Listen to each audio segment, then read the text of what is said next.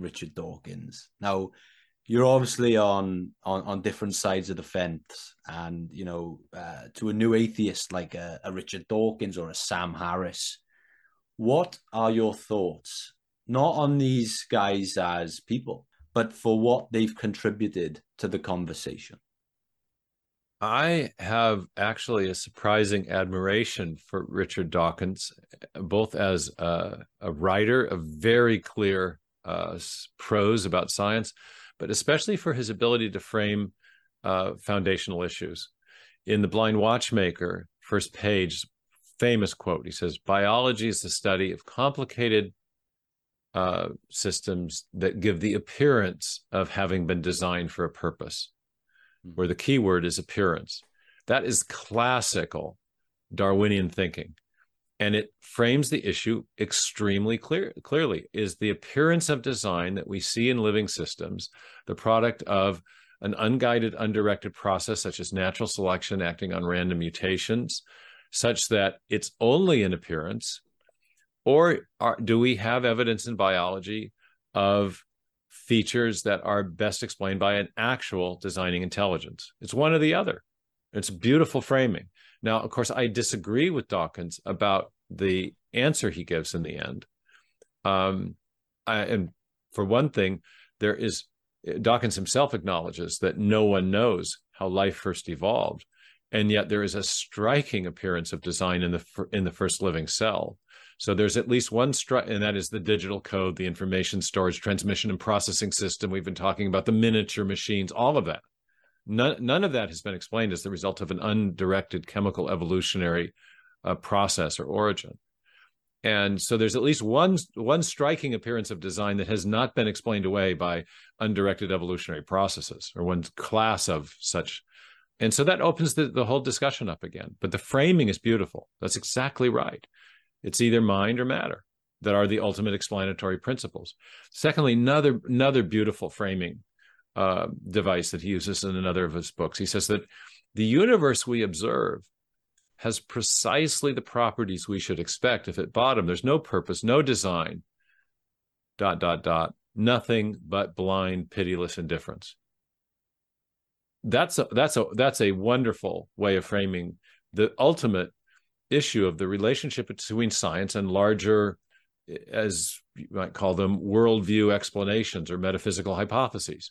Dawkins is a scientific materialist. He's a scientific atheist. He's saying that what we see in the world around us is exactly what we'd expect if scientific materialism were true. That is, if matter and energy were the eternal self-existent things that didn't and did not require an external creator.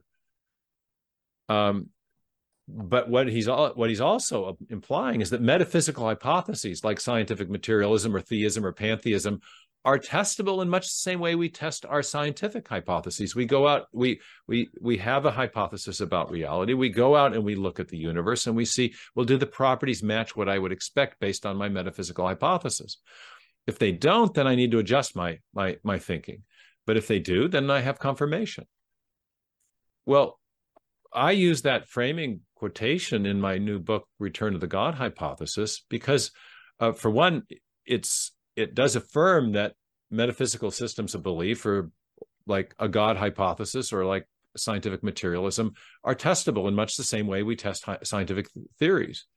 But secondly, because I make the argument now, in this case, I'm contra Dawkins, I'm 180 degrees in, on the opposite pole, that the properties that we see in the universe are not what you'd expect if there was nothing but blind, pitiless indifference. They're not what you'd expect based on scientific materialism.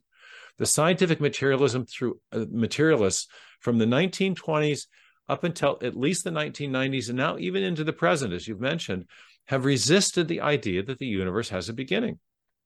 We, and yet, the hard evidence we have is pointing decisively in that direction but they have resisted it. Why? Because it's inconsistent with scientific materialism. You wouldn't expect the universe to have a beginning if matter and energy are eternal and self existent, as scientific materialists have long affirmed. It's contradictory. Either if the universe is eternal and self existent, it doesn't have a beginning. But what we have seen is that the universe does have a beginning. That's an unexpected result on the basis of scientific materialism. Similarly, the materialists did not expect the, the exquisite fine tuning that's been discovered uh, witness the conversion from materialism to theism by Fred Hoyle, who discovered many of those first parameters. And most importantly, the scientific materialists did not expect the integrated complexity of the living cell. Richard Dawkins himself, uh, two summers ago, uh, tweeted in response to a new animation that was uploaded onto YouTube by an Australian group depicting, I think it was the, the DNA replication system, uh, but it, it, which is part of the overall information processing system in the cell. And Dawkins confessed to being knocked sideways at wonder at the complexity of the information processing that was going on inside the cell, as depicted by this video. Um, the the living cell bears hallmarks of intelligent design. That is to say, there are features of the information. I mean, information itself is a hallmark of intelligent design, but the there are design patterns in the way the information is processed, meaning established uh, methods of processing information that are known from high tech digital computing. We've got automated error correction in the cell. We have sophisticated encryption where you have one genetic message layered on top of another. It's called overlapping genes. These are these are these are strategies for data compression or embedding messages in other messages that are known from cryptography. So we are finding things in the living system that A, have not been explained by any chemical evolutionary model of the origin of life, and B, which in any other realm of experience would trigger an awareness of a designing intelligence, a master programmer of some kind.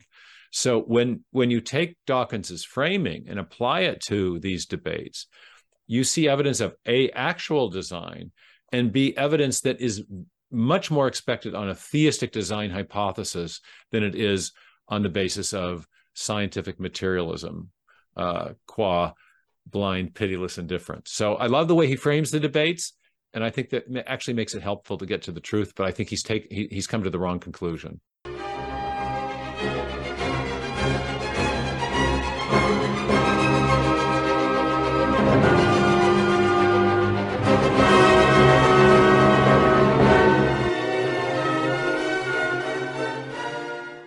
the universe in the quantum cosmological model comes out of a set of pre-existing equations from quantum physics. And so you have this very strange thing where the origin of the universe is depicted as a consequence of mathematics. But as one of the leading quantum cosmologists, Alexander Vilenkin, has pointed out, math exists in the realm of a mind. It's conceptual. And so he actually asked the question, he says, before there was matter, space, time, and energy, he said, what tablet were these equations written on? He said, math is math is conceptual. It exists in a mind. Are we therefore saying that the universe came out of a mind? So even in adopting this quantum cosmological approach, which attempts to eliminate the beginning but does not, you have an even more profound theistic implication in that you you imply the need for a pre-existing mind to explain the origin of the universe.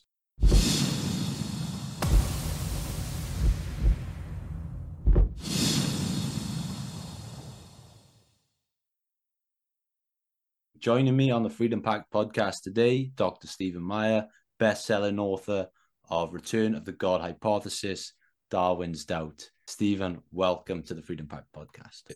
It's awfully kind of you to invite me. Thank you for having me on. Ah, oh, the pleasure's all mine, sir. I would love to start off this conversation. And this is a question that uh, I've been really pondering with a friend of mine lately. And the question is do you think that it takes more faith or greater faith to believe in a divine creation of the universe than it does to believe in the Big Bang, evolution, and what they call the wonders of the universe? Because I think both are very extraordinary things to believe in. Well, I'd slightly reframe your question in the following sense. I think the evidence that we have for the Big Bang is actually evidence for a creation event, mm-hmm. and so uh, in some ways, uh, the there, there's no tension there. In fact, it's the opposite. But um, so to reframe your question, I'd say, does it take more faith to believe in uh, a divine creation, in theism, or materialism? And I would say that the evidence for materialism as a worldview as a comprehensive explanation for what we see around us is uh, is very weak, contrary to the kind of default way of thinking of many people in the culture, and uh, that scientific materialism or scientific atheism, as it's sometimes referred to, is having uh, to increasingly invoke very exotic type of ex- explanations in order to account for things that are much more simply explained by by the idea of a of a single transcendent intelligence who is active in the creation. So we have um, the multiverse hypothesis. We have uh, the the simulation hypothesis. We have the idea of a, a space alien designer. All of these things are are have now been proposed by prominent scientific atheists to account for some of the evidence that I talk about in my my latest book, Return of the God Hypothesis, that the universe number one had a beginning, which is what the Big Bang Theory establishes. Number two, that the universe has been fine tuned for life since the beginning in a way that defies all odds.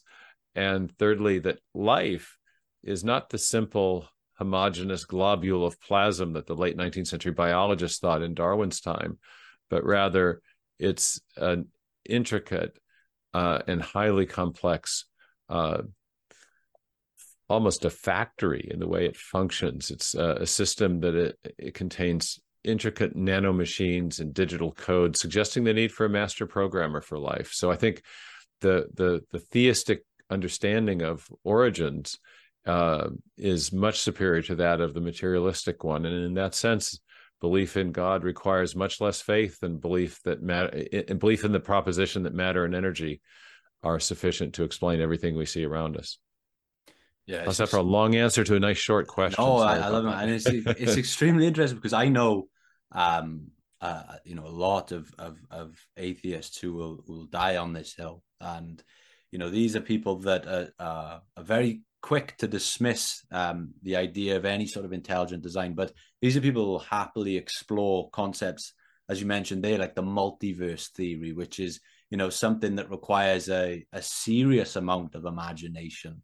What, why do you why do you highly some... spec highly speculative? It's a I call some of these new theories that are coming out in physics that attempt to explain the origin of the universe or its fine tuning as as mathematical castles in the air.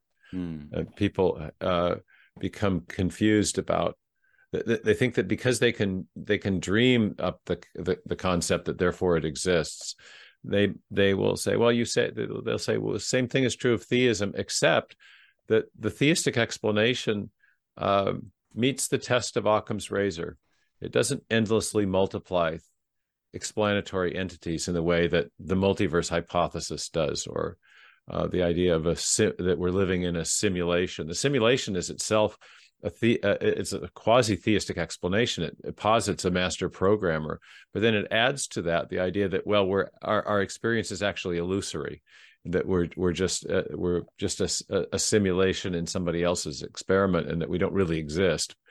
But that has philosophical problems that sort of go all the way back to Descartes. If we've been if we've been deceived into thinking we exist, well, then we actually do exist. So, so what's the difference between the simulation and the God, uh, hypothesis and the God hypothesis at that point? I, I think the, the, scientific atheists are groping, and we can we can get more into that as we discuss the details of of my thesis. Yeah, you mentioned something there that reminded me of, um, I believe it was Michael Shermer, who I was listening to, who described a lot of um, the the ideas and the concepts that you know you talk about as I think he called it magical thinking. Could the same be applied then to these new uh, physics theories? I think so. I mean, the essence of magical thinking it's it's twofold. One, magical thinking involves a, attributing uh, causal powers to various entities that those entities do not possess and it also has the effect of distracting us uh, from what's actually going on and what's most important. So uh, let me give you an example of some magical thinking. Uh, my first book was called Signature in the Cell, and, and the subtitle was DNA and the evidence for design uh, and the evidence for intelligent design. The big discovery of late 20th century biology, second half of the 20th century biology, was the uh, digital code that's stored in the DNA molecule that is directing the construction of all the proteins and protein machines that are necessary to keep cells alive. So you have inside the what was previously thought to be a simple cell, you have a complex information storage, transmission, and processing system. Now, in our experience, we know of only one cause of the generation for the generation of information. If we think about um, a computer program, we know that it came from a programmer. If we think about uh, an inscription on an ancient monument, we know that writing information comes from scribes. If we think about a paragraph in a book, always comes from a writer. Information in a radio signal, same thing, came from a broadcaster. So when we discover information at the foundation of life, it's the most logical thing to conclude that that information too had an intelligent source. But in contrast to that conclusion, we have people in the field of origin of life biology or chemical evolutionary theory positing that undirected chemical reactions can somehow produce information. And time and time again in prebiotic simulation experiments, the actual chemistry, when studied, shows just the opposite. Chemical reactions operating on their own don't move in a life friendly direction. Um, instead, what happens is the experimenter has to manipulate the reactions, choose purified reagents, purchase them from uh, chemical labs, uh, manipulate the experiment at every step along the way. So intelligence is involved in even the modest progress that prebiotic simulation experiments make in moving towards life. But the experimenters seem unaware of the role their own intelligence plays, and they and they attribute uh, causal powers to brute matter that brute matter does not have. It doesn't move in a life friendly direction. You can't get from chemistry to code. There's no evidence to the contrary. And the only cause we know of that produces uh, produces information is mind. That's not magical thinking. That's what we know from experience. But it is magical thinking that matter can do what only mind can do. And so I think there's a kind of reversal. Michael Shermer writes for Skeptic Magazine. He wants to debunk um, spoon benders and and and uh, and other people like oh and we completely agree with him but he wants to he wants to lump in with uh, the sort of parapsychological phenomena uh, and uh, the idea of intelligent design but intelligent design is not magical in that sense at all. It's what we experience all the time. Minds generate information but what we don't experience is matter doing the same thing. And so to attribute to matter the capability of generating information processing systems without the assist of intelligence, I think is where the magical thinking now resides. Some extremely interesting points there, and, and this is why I was gra- this is why I gravitated towards your work. I never heard anyone sort of marry uh, religion and science uh, in the way that you you try to do and you achieve. And I think for a lot of people, they may struggle to, you know, understand those two words being in the same sentence. They think that, you know, religion and, and science are completely separate from each other. Why do you think uh, a lot of people may be surprised to hear that the two can actually meet? Well, I think there's been a popular cultural trope since the late 19th century that science and religion are at war or science and religion are in conflict. And this was the direct consequence of some late 19th century historical revisionism that was accomplished by some very prominent authors um, and um, that was advanced by some very prominent authors. Um, and I write about the, the, the books in question in my in my book, Return to the God Hypothesis, but they're telling us the, the, the story they told about the history of science and its relationship to religious belief was false and most major uh, most uh, prominent historians of science today know that if you go back to the period known as the scientific revolution uh, roughly 1500 to 1750 maybe stretching back even a couple centuries before where the foundations of science were laid in the late medieval universities. Uh, what you see is that science and religion not only coexisted in in a happy uh, sort of symbiosis, but rather that that science arose in a Judeo-Christian milieu for specifically Ju- Judeo-Christian and even biblical reasons. There's a fantastic book called "For the Glory of God," published with Princeton University Press by a, the late historian of science Rodney Stark, in which he explains that the motivation for studying the natural world during the period of the of the of the scientific religion uh, uh, uh the scientific revolution was religious hmm. that people like newton in writing the principia or the principia depending on your preferred latin pronunciation uh, that newton was uh, wanting to show the mathematical principles that underlie the creation of the universe and in so doing give glory to god the ultimate geometer the the the mathematician behind it all. And um, and there was this powerful idea in the, that period known as intelligibility that nature was intelligible it had secrets that could be discerned because our minds were made in the image of the rational creator who endowed the, the, the natural world with with reason and law like order and design we are we have a rationality that can perceive the rationality that's built into the universe. So that was one of the, the foundational motivations and inspirations uh, for doing science, and one of the reasons that scientists had confidence that they could they could successfully discern the secrets of nature, um, often written in mathematics, as I mentioned.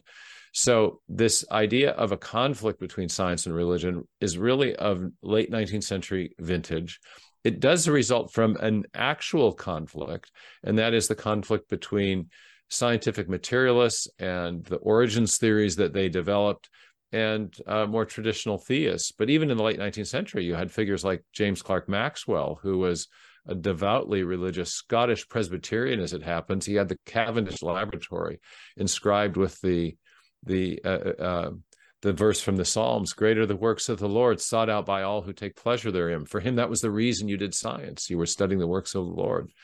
Um, but in any case, the argument in my book is that is that the, the early harmony between science and religion that was that characterized the scientific revolution is either coming back with an increasing number of scientists or should be. It is coming back with an increasing number of scientists. There's still a lot of people holding out, but the, the discoveries of, of of late 20th century and early 21st century science, both in biology but also in physics and cosmology, have, I think, very God-friendly implications, and that's what my my recent work has been about. A word that's cropped up a few times um, already, and, and and does crop up in these type of conversations, is time. Um, I think for intelligent design, there is suggests that there was a beginning to time. Now I've heard people like uh, Brian Cox explain um, the possibility of, you know, the universe having no beginning, and that almost in the sense that if you go, if you ask somebody in the street, can you point me north? And you start traveling north, and you eventually get to the North Pole, and you say, Can you point me further north? That person says, There's no such thing. There may be no starting point to time. I've heard you mention that there's direct evidence that the universe has a beginning.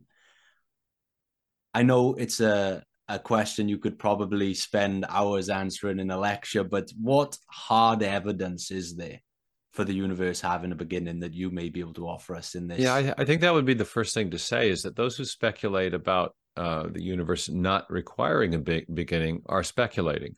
Hmm. The hard evidence we have is all pointing towards a decisive beginning. Uh, the story started in the late or in the the 19 teens and 20s, about a century ago, as scientists discovered that the light coming from distant galaxies is being stretched out in a way that suggests that the universe itself is expanding outward from a beginning. Um, and there have been many uh, many classes of confirmatory evidence from observational astronomy that have suggested that have supported the idea of the Big Bang theory or a variation on that theory known as inflationary cosmology, which also affirms a beginning to the universe. But those theories are the consequence of very specific observation, uh, astronomical observations, uh, establishing the um, the expansion of the universe, ex- ex- uh, establishing uh, that that all matter and energy was was congealed uh, in this i'm talking about the cosmic background radiation that there was a there was an initial state when when the matter and energy of the universe was compacted into uh, initially it was a plasma, but very, very the, su- suggesting definitely a beginning. But in addition to the astronomical observations, there are two lines of evidence from theoretical physics or uh, ex- uh, the theoretical developments within physics that also uh, strongly suggest a beginning. One was the the the development of the singularity theorems of uh, first Stephen Hawking and then Hawking working with Roger Penrose and later George Ellis. Their work is fascinating. It's based on the on general relativity, Einstein's great theory of gravitation. Einstein thought that massive bodies caused space-time literally to curve, creating preferred lines of tra- trajectory for even light as it's passing through uh, passing by a planet or a, a, a star. Um, and the idea there is that, and Hawking, who was working on black hole physics in the 1960s, realized that astronomers were describing the universe expanding outward. That meant that the matter and energy of the universe was getting more and more diffuse, which meant that the curvature of space was getting more and more gradual in the forward direction. But in the reverse direction of time, there would the matter would have been more densely concentrated because we have an expanding universe in the forward direction, but it would have been more densely concentrated as the universe was smaller and smaller and smaller if you go in the reverse direction of time. And as the matter is more densely concentrated, the space gets more tightly curved. And you eventually reach a limiting case, just as you do with the observational evidence of an expansion. And the limiting case is the place where the density of the universe goes to an infinite and the curvature, therefore, also goes to an infinite, and an infinitely tight curvature corresponds to zero spatial volume, in which you can put no matter. Uh, so it's a sort of paradoxical result, but you also can't go back any further. That time at that point must begin. Now, there's a way around that uh, that proof of a beginning, and it's uh, something that was as a kind of uh, exploited a, a, a kind of loophole where we have to think about well how would have gravity have worked in the very tiniest smidgens of of time in the very smallest reaches of space very uh, uh, right after the beginning in the uh, and and then this is a theory known as quantum cosmology and this metaphor of of there the, there isn't anything beyond the north pole. You can't that comes out of the quantum cosmological writings of, of hawking and others but it turns out that if you get into the technical papers of hawking on quantum cosmology, you find that there's, first of all, they don't get rid of the singularity. Uh, there is still a beginning in the in the mathematical modeling of the origin of the universe in the technical papers as opposed to his popular work a brief history of time but secondly and even more importantly um, the universe in the quantum cosmological model comes out of a set of pre-existing uh, uh, equations from uh, uh, uh, from quantum physics. And um, and so you have this very strange thing where you actually the the origin of the universe is depicted as a consequence of mathematics.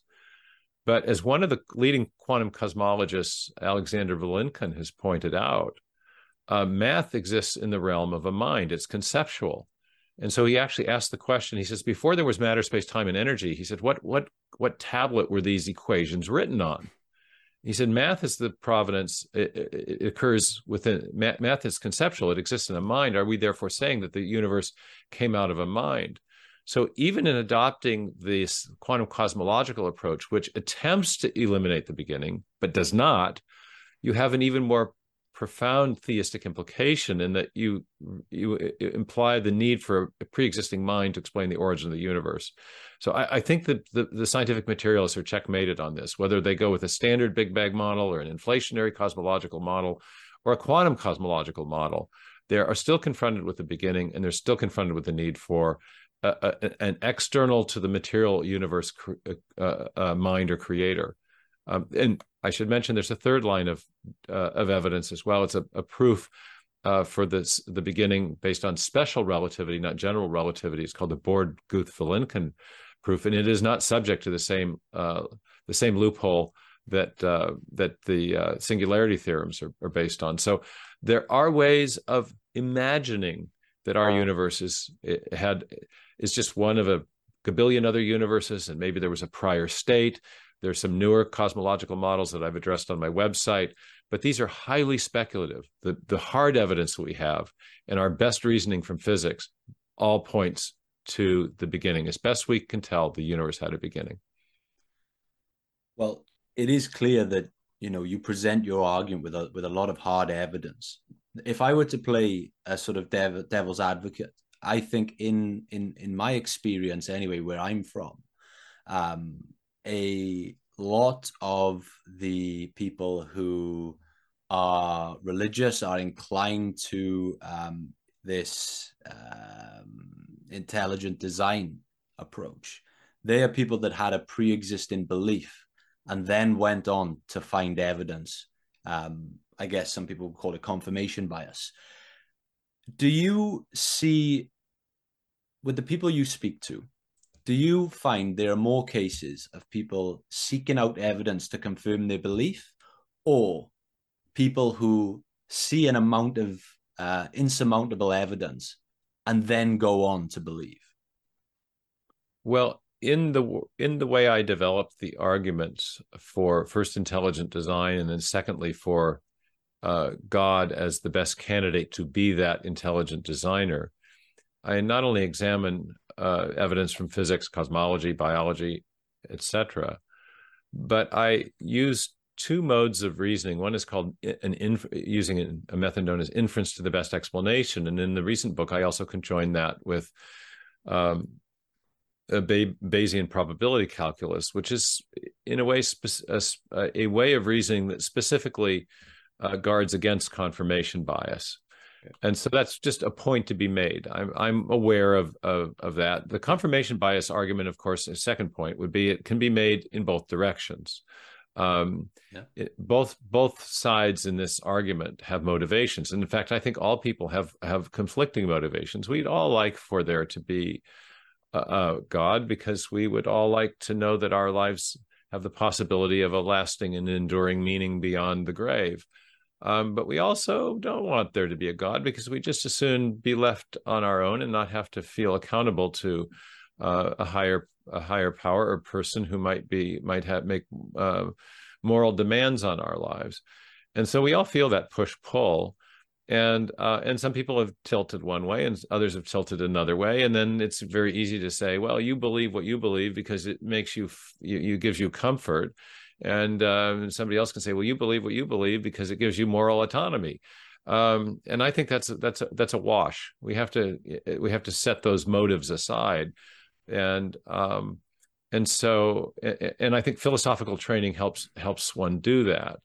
Um, but the third thing I'd say is that there are an awful lot of stories, and I tell them in the book. Um, and I, in fact, I my own uh, interest in intelligent design and the cosmological argument uh, res- results from a conference I attended in 1985 when I was very early in my scientific career, in which um, uh, ver- some very prominent scientists presented evidence first for the beginning of the universe and why this i'm talking about Allan Sandage the great cosmology who presented evidence for the big bang theory and for the universe having a beginning and then proceeded to explain why that evidence and other evidence about for example the fine tuning of the laws and constants of physics had caused him to have a rethink about his worldview and whereas he had been a long time agnostic uh, and scientific materialist. He had now become he had actually become a christian. He'd become a theist. And not be not in spite of the evidence, but because of it. It was a dramatic change in worldview because he had a deep think about what he was studying as a scientist. On the following panel in that same conference was a discussion about the problem of the origin of first life, which is even by leading evolutionary biologists almost universally acknowledged as an unsolved problem from the standpoint of evolutionary theory. And one of the scientists on that panel repudiated his own uh, his own work as a chemical evolutionary theorist, as an advocate of evolutionary abiogenesis, and announced that he had come to uh, think that there must have been some kind of intelligent cause at work in the origin of life. His name was Dean Kenyon.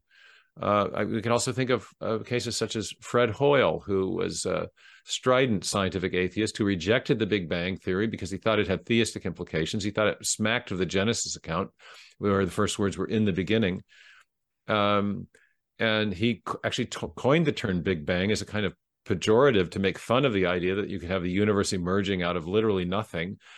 And um, then later, upon discovering some of the exquisite fine tuning of the universe that was necessary to make carbon and therefore to make life, Hoyle himself reversed field and embraced a kind of, he was not a religious person, but he embraced a kind of theistic perspective and, and was quoted as saying that the best evidence we have suggests that a super intellect has monkeyed with physics and chemistry to make life possible.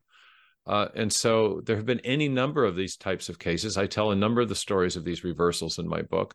You may re- recall, for example, that Einstein, who was not in any way classically religious, uh, nevertheless, by the end of his career, had very much rejected the scientific materialism of his youth.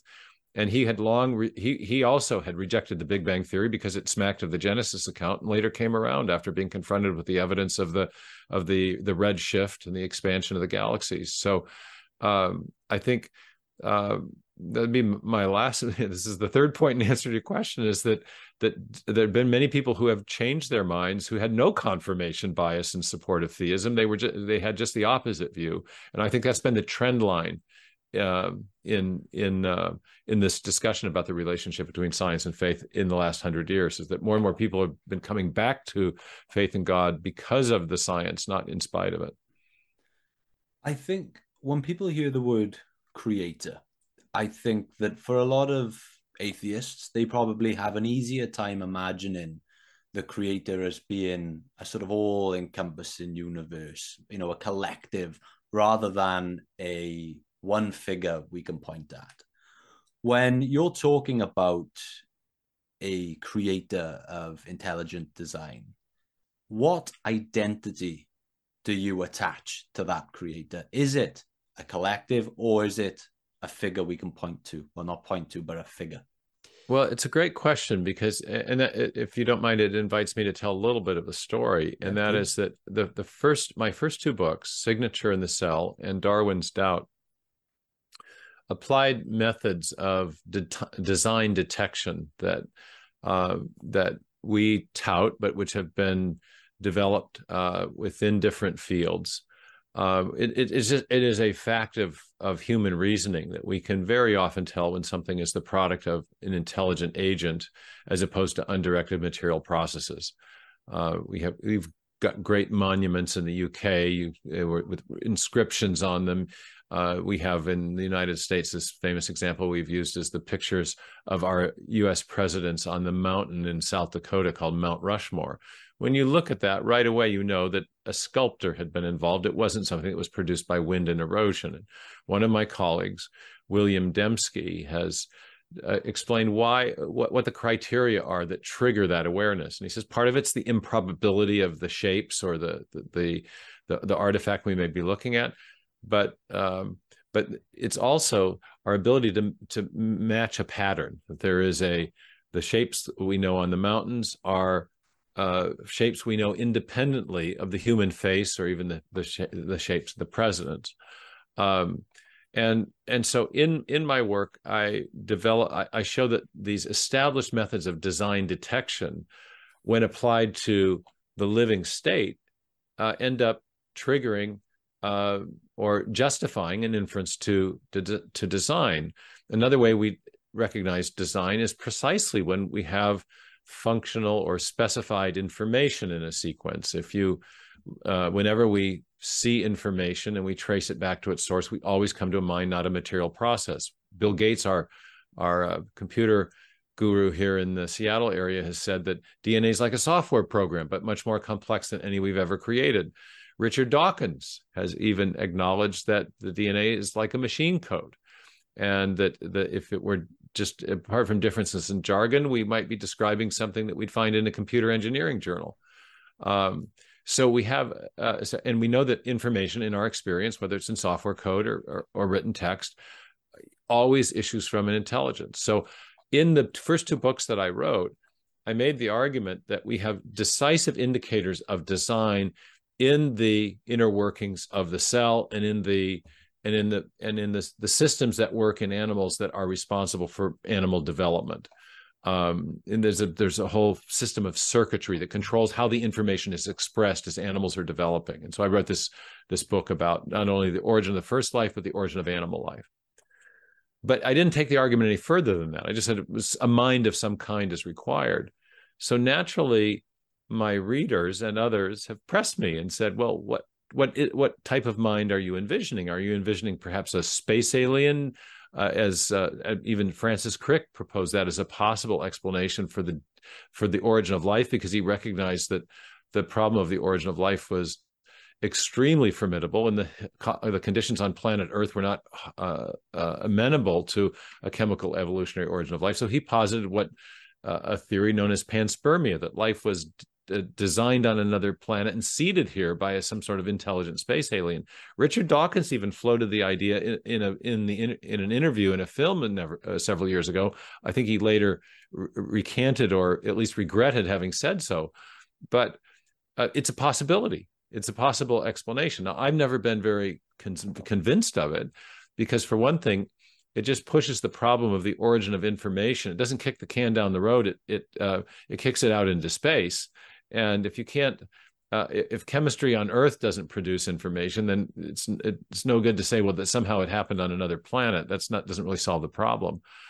But what I did do in the new book is I expand the the the, the inquiry to examine evidence from, from from physics and cosmology.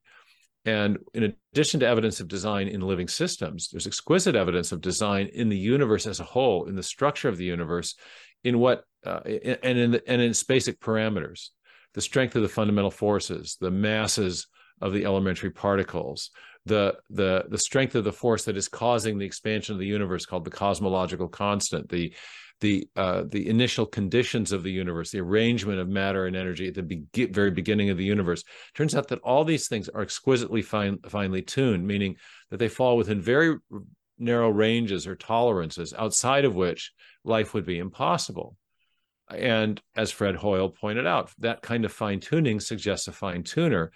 And also that evidence of design is present from the very beginning of the universe. So no, no alien being within the cosmos who allegedly evolved a long time after the beginning could be responsible for the origin of the universe itself or the fine tuning present from the beginning of the universe that precedes any conceivable evolutionary origin of a, of a being in another in another star system or something.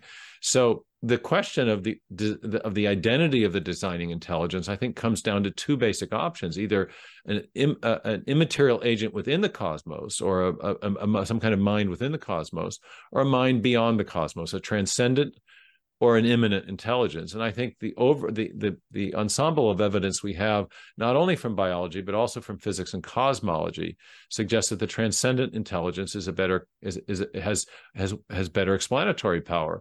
And that's what I call the return of the God hypothesis. So I would identify the designing intelligence responsible for life and the universe as an agent that ha- that is that is separate from the universe, but also acts within within the universe that uh, uh, long after the beginning. So a, a, a, transcendent and active intelligence, and that's typically what typical that's typically what traditional theists uh, mean by God. So I think I think what you can identify uh, the designing agent to to that degree. There's other other considerations, you know, then, but that's that. I think science is pointing in the direction of a transcendent active intelligence, which is what we typically mean by God. Well, Stephen, this my number one indicator of a great interview is when I ask a question and 10 more come to my mind when I hear the answer. so, when I uh, mentioned in our weekly newsletter on the podcast that Dr. Stephen Meyer was coming on the show, there were a few topics that were suggested to us far more than others. We were hit with many, many questions, and I took them all and I, and I tried to uh, picked the ones that we were peppered with the most. And if I promised a few people that I would try and get these topics out, there are three questions that I promised our listeners I would try and ask. Let's let's go for it. That sounds great. The first one, and you've mentioned his name uh, a few times already. Now, I was hit with several replies with the name Richard Dawkins. Now, you're obviously on on on different sides of the fence, and you know, uh, to a new atheist like a, a Richard Dawkins or a Sam Harris, what are your thoughts not on these guys as people, as humans, but for what they've contributed to the conversation? I have actually a surprising admiration for Richard Dawkins, both as a, a writer a very clear uh, prose about science, but especially for his ability to frame uh, foundational issues. In The Blind Watchmaker, first page, famous quote he says, Biology is the study of complicated uh, systems that give the appearance of having been designed for a purpose, hmm. where the key word is appearance. That is classical Darwinian thinking and it frames the issue extremely clear, clearly is the appearance of design that we see in living systems the product of an unguided undirected process such as natural selection acting on random mutations such that it's only an appearance or are, do we have evidence in biology of features that are best explained by an actual designing intelligence? It's one or the other. It's beautiful framing now, of course, I disagree with Dawkins about the answer he gives in the end. Um, I, and for one thing, there is Dawkins himself acknowledges that no one knows how life first evolved, and yet there is a striking appearance of design in the in the first living cell. So there's at least one stri- and that is the digital code, the information storage, transmission, and processing system. We've been talking about the miniature machines, all of that. None, none of that has been explained as the result of an undirected chemical evolutionary uh, process or origin. And so there's at least one one striking appearance of design that has not been explained away by undirected evolutionary processes or one class of such. And so that opens the, the whole discussion up again. But the framing is beautiful. That's exactly right. It's either mind or matter that are the ultimate explanatory principles. Secondly, another another beautiful framing uh, device that he uses in another of his books. He says that the universe we observe has precisely the properties we should expect if at bottom there's no purpose, no design, dot, dot, dot, nothing but blind, pitiless indifference. That's a, that's a that's a wonderful way of framing the ultimate issue of the relationship between science and larger as you might call them worldview explanations or metaphysical hypotheses. Dawkins is a scientific materialist. He's a scientific atheist. He's saying that what we see in the world around us is exactly what we'd expect if scientific materialism were true. That is, if matter and energy were the eternal self-existent things that didn't and did not require an external creator. Um, but what he's what he's also implying is that metaphysical hypotheses like scientific materialism or theism or pantheism are testable in much the same way we test our scientific hypotheses. We go out we we we have a hypothesis about reality. We go out and we look at the universe and we see well do the properties match what i would expect based on my metaphysical hypothesis? If they don't then i need to adjust my my my thinking. But if they do then i have confirmation. Well I use that framing quotation in my new book, Return to the God Hypothesis, because uh, for one, it's it does affirm that metaphysical systems of belief, or like a God hypothesis, or like scientific materialism, are testable in much the same way we test scientific theories. But secondly, because I make the argument now, in this case, I'm contra Dawkins, I'm 180 degrees in, on the opposite pole, that the properties that we see in the universe are not what you'd expect if there was nothing but blind, pitiless indifference. They're not what you'd expect based on scientific materialism. The scientific materialism through uh, materialists from the 1920s up until at least the 1990s, and now even into the present, as you've mentioned, have resisted the idea that the universe has a beginning. We, and yet, the hard evidence we have is pointing decisively in that direction but they have resisted it. Why? Because it's inconsistent with scientific materialism. You wouldn't expect the universe to have a beginning if matter and energy are eternal and self existent, as scientific materialists have long affirmed. It's contradictory. Either if the universe is eternal and self existent, it doesn't have a beginning. But what we have seen is that the universe does have a beginning. That's an unexpected result on the basis of scientific materialism. Similarly, the materialists did not expect the, the exquisite fine tuning that's been discovered uh, witness the conversion from materialism to theism by Fred Hoyle, who discovered many of those first parameters. And most importantly, the scientific materialist did not expect the integrated complexity of the living cell. Richard Dawkins himself, uh, two summers ago, uh, tweeted in response to a new animation that was uploaded onto YouTube by an Australian group depicting, I think it was the, the DNA replication system, uh, but it, it, which is part of the overall information processing system in the cell. And Dawkins confessed to being knocked sideways at wonder at the complexity of the information processing that was going on inside the cell, as depicted by this video. Um, the the living cell bears hallmarks of intelligent design. That is to say, there are features of the information. I mean, information itself is a hallmark of intelligent design, but the there are design patterns in the way the information is processed, meaning established uh, methods of processing information that are known from high tech digital computing. We've got automated error correction in the cell. We have sophisticated encryption where you have one genetic message layered on top of another. It's called overlapping genes. These are these are these are strategies for data compression or embedding messages in other messages that are known from cryptography. So we are finding things in the living system that A, have not been explained by any chem- chemical evolutionary model of the origin of life, and B, which in any other realm of experience would trigger an awareness of a designing intelligence, a master programmer of some kind. So when when you take Dawkins's framing and apply it to these debates, you see evidence of a actual design and b evidence that is much more expected on a theistic design hypothesis than it is on the basis of scientific materialism, uh, qua blind, pitiless indifference. So I love the way he frames the debates, and I think that actually makes it helpful to get to the truth. But I think he's take he, he's come to the wrong conclusion. Very classy take. I the second of the three questions I wanted to ask you.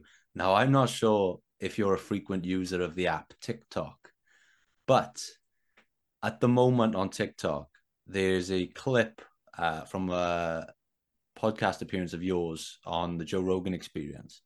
And it's a specific answer you gave. And when I say it's going viral, it's going viral. I've seen countless edits of it. I've seen people talking about the answer, saying how powerful it is, saying that you need to listen to this answer, you know, whether you're a believer or whether you're atheist.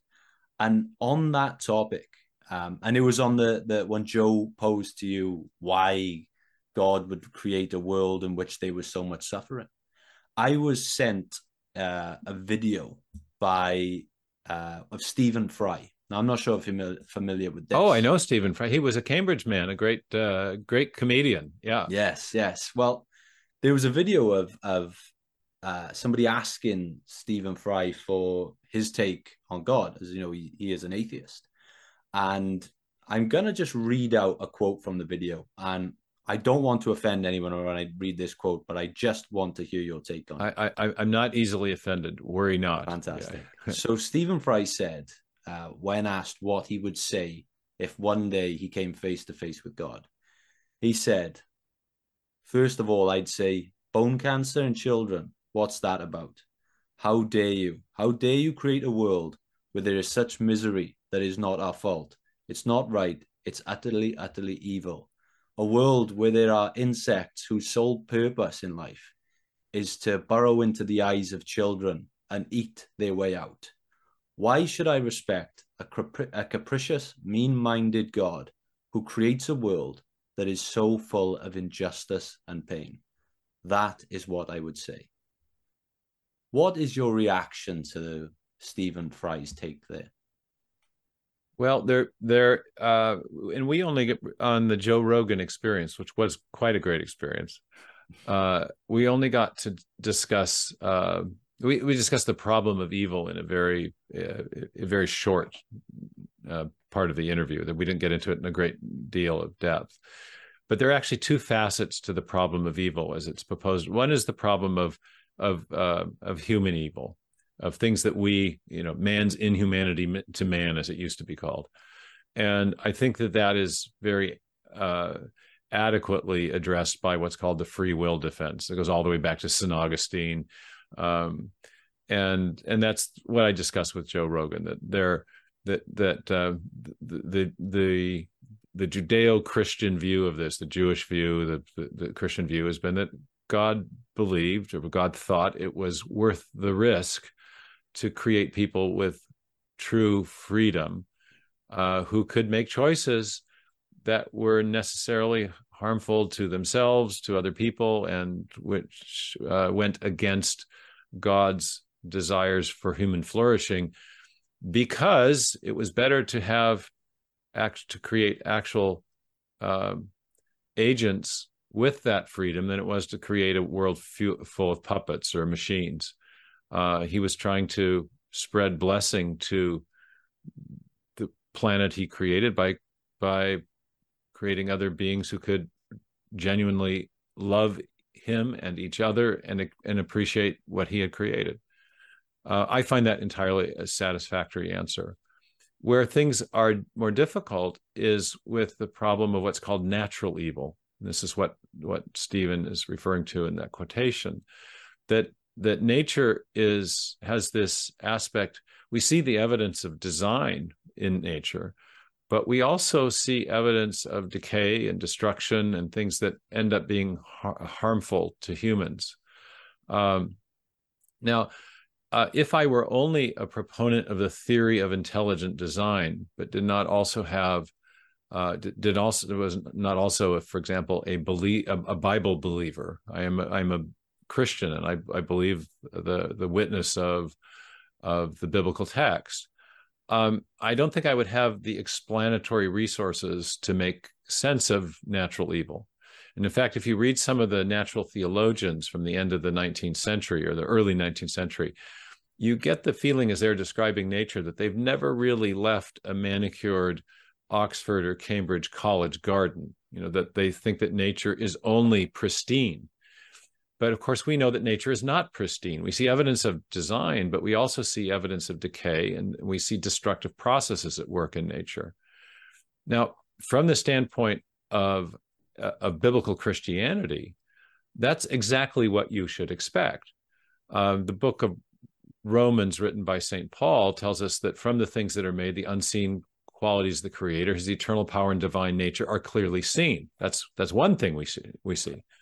But he also tells us that nature is in bondage uh, to decay, that it's been subjected to to bondage, and it's and that it's it's subjected to decay. That there are processes of degradation at work in nature, and that is in fact what we do see. So, on the basis of biblical Christianity, I would expect to see both those things, and we do. So that's confirmation of that of of a of a a, a biblical ID perspective, if you will. Now, the question is, why was that, that? That raises a further question, which is, well, where did that impulse, where, where did that come from? Why, why is there decay in nature? And the Bible tells us a backstory. It has a backstory that has to do with not only the rebellion of human beings, but the rebellion of, of angelic beings that were put in charge of nature. And that and it doesn't tell us the whole of the backstory which is somewhat frustrating. But it implies that the the the subjection of nature to decay was also the result of rebellion against God. That there was to be either a a, a dominion of humans over nature, such that um, uh, that that nature would continue to be pristine as God had made it, or perhaps that it had something to do it had something to do with the way in which we rebelled against God, that we lost that power to control nature in, and, and to keep it in that pristine state. But the but the end of the Bible tells us that at, at, at in, in, the end of all things, that too will be put right. That nature will again uh, have that sense. Different metaphors are used. The lion will lie down with the lamb. Uh, there'll be a, a, a, tree of life uh, that will, uh, will will bring healing, and there will be no more tears and no more sadness because the Bible is so incredibly concerned about human suffering, and the whole of the long arc of the Bible is about the restoration of all things, our proper relationship with God, our proper relationship to each other, our proper relationship to the environment. um, and because I have so many other reasons for believing the biblical witness, um, I take that on that I take that affirmation of the backstory on the authority of the scripture that I have other reasons to, to believe. I can't, I, I don't think that the backstory is fully developed. So we we don't we're not told all the details of what happened and how how the fall of created beings ended up affecting nature, but we are we are told that it did and it and it it caused this degradation. So this is an area where uh, I think religious thought and scientific thought come together. I think it is in the broad sense, it provides an adequate explanation for natural evil. But in all the specific details, there's things that we're not fully told. But I, I, personally have reasons for accepting the witness of the Bible, so I'm willing to accept the uncertainties that come with that. With that, that's kind of where I am on the topic. Um, and the other thing I would say is that that you know be, because and this is the, the extraordinary thing about the, the, the specifically Christian message that Jesus Christ is presented as God in the flesh who comes and suffers in the same world that we've been li- living in. And so there is an affirmation that God himself is as acquainted or more acquainted with human suffering than even any individual person is experiencing that he's experienced it himself he's he experiences and empathizes with us he he in, in our in our suffering. And so whereas it might be possible to think of sort of an abstract deity as far removed and indifferent to the human condition the message of the incarnation in christianity is that god is anything but. He is god with us in that name that that the messiah is given emmanuel. So there's these are deep questions. It takes a long time to kind of deliberate about all this. But I, am satisfied that God is with us in that, and that there is a plan for reversing those things that are most painful in every person's experience. Well, just one final question, and I promise I will let these guys know where they can connect. Yeah, your your your your viewers, listeners are have some incredibly astute questions. I'd say. The final question a lot of our listeners are fans of the public intellectual Jordan Peterson. I've had his wife Tammy on this podcast, I've had his son uh, Julian on this podcast. And a lot of people wanted to ask about uh, your opinion on, on where Jordan stands because I think a lot of people are confused on Jordan Peterson's stance on this topic of religion a lot of people think that he has a foot in both camps. What are your honest thoughts on Jordan Peterson and his relationship with religion? What a what a fun question to think about. Well, um, uh, a couple summers ago, Jordan tweeted out uh, a very kind thing about my book, or and he said that he had rarely read a book where he had learned so much, uh, or about which he knew so you know about which yeah. he was so much in ignorance or something. It was it was eh, very complimentary. And then he followed up with another tweet asking about my mathematical challenge to the creative power of mutation and selection and and what did his his followers have to say about that and then that created a spirited twitter debate and so for the first time i composed a 240 word or letter re- message on twitter i'd never done it before and summarizing the the evidence that we have uh, showing that um, an accumulate an accumulation of mutations will degrade the structure of what's called a protein fold long before a new protein structure called a protein fold a new structure can arise. And this is a fundamental impediment to the creative power of of the evolutionary mechanism. I mentioned this on on uh, on on the uh, rogan podcast but i've written about it extensively. Uh, anyway it showed to me that that uh, uh, I mean Jordan Peterson is clearly interested in the big questions. I think he's he has in his expositions about the uh, uh of the Bible um, highlighted the psychological wisdom that's present in the biblical stories, particularly in the book of Genesis about the the the, the family, the patriarchs, and now now he's done the similar thing on Exodus, and so when he's asked directly, "Well, do you believe?" then he says, "Well." Um, that would come to say I do believe would come with a great responsibility to act as in in a way that's consistent with that belief. And and so I I really don't want to answer that question.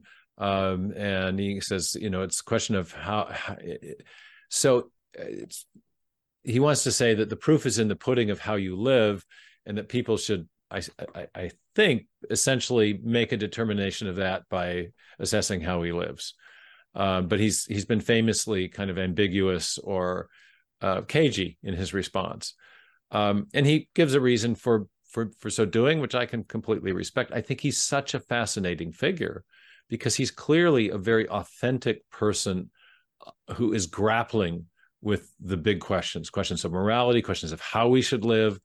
Um, he gives fantastic advice to young people uh, about about uh, lifestyle choices, encouraging people to get out of the hookup culture and actually get married and start a family and take on responsibilities and and you know um, i wrote a piece for the jerusalem post in summer of 2022 talking about the passing of steven weinberg one of the great physicists of our generation. And weinberg was an aggressive uh, scientific atheist. He had no no uh, interest at all in religion. He thought it was a waste of time. Uh, but in writing the piece, I, I, argued that his passing may well represent a kind of passing of the torch or a, or a waning of the influence of the new atheists. And that instead, the most interesting figures on the scene right now are what I call the new new atheists. Figures like Tom Holland and Jordan Peterson and Niall Ferguson and Douglas Murray and others who, in some ways, would like something like theism or Christianity to be true because they lament the loss of a Christian or Judeo Christian foundation for culture, but for one reason or another can't quite get themselves over the line to belief. Now, I had a three way conversation with Douglas Murray and Tom Holland on the wonderful Peter Robinson hosted program, Uncommon Knowledge, last fall, and it dropped earlier this year, I think in January, and it's had a lot of views and a lot of interest. It was a fantastic discussion, and I think Douglas Murray is still in that camp of being a sort of new new atheist. He has a great respect for Christianity. He wrote one of the most moving uh, reflections on the burning of the cathedral at Notre Dame, but he himself is not a believer.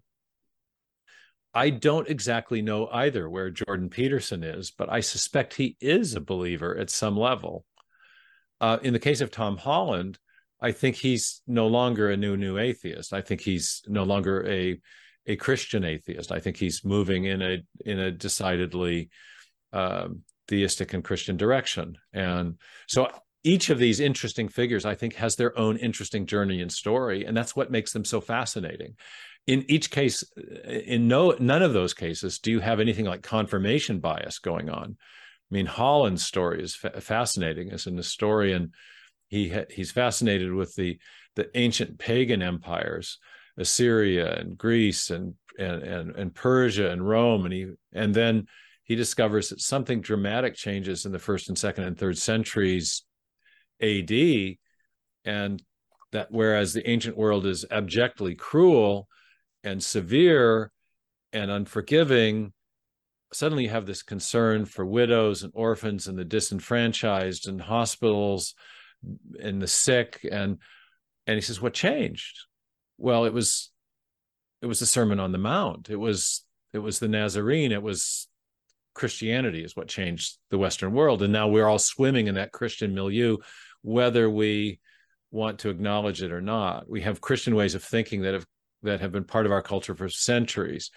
And so, I mean, he's just an absolutely fascinating figure because he comes from the, he comes into the religious question, the God question, from a point of view that had no confirmation, no inclination to be interested in this at all. He discovers it uh, in a sense anew. So I just think it's a really interesting time in the culture that you have figures like that who have that very who are all involved in a very authentic journey, search, inquiry, uh, in advancing a very authentic perspective that is something we all should should think about. So, so uh, yeah, I, would love to. I, would love at some point to get a chance to talk with with with Jordan uh, because I think he's he's raised the most interesting questions right in the center of the culture. I think that would be an amazing conversation, and we've given our audience something to think about here as we finish because two names you mentioned there, Niall Ferguson, Douglas Murray, uh, two former guests of this show. And, and is that right? Oh, you're get, you're getting everybody. That's two great. of our most ever downloaded episodes. So I'm sure we're going to get uh, some messages about um, what we've just discussed there. Dr. Stephen Meyer, please let everyone listening and watching know where they can connect with yourself and get a copy of the book. Oh, thank you. My website for the book is return of the God hypothesis.com. And um, it has lots of videos and videos of debates, uh, animations of cellular processes, uh, op-ed articles that I've written. It's a it's a nice place, a, a porthole uh, from which you can navigate to find all kinds of resources. Um, and so that's probably the best place to start. Return of the God hypothesis.com. I'm also a fellow of the Discovery Institute in Seattle, and you can find me by uh, clicking on discovery.org.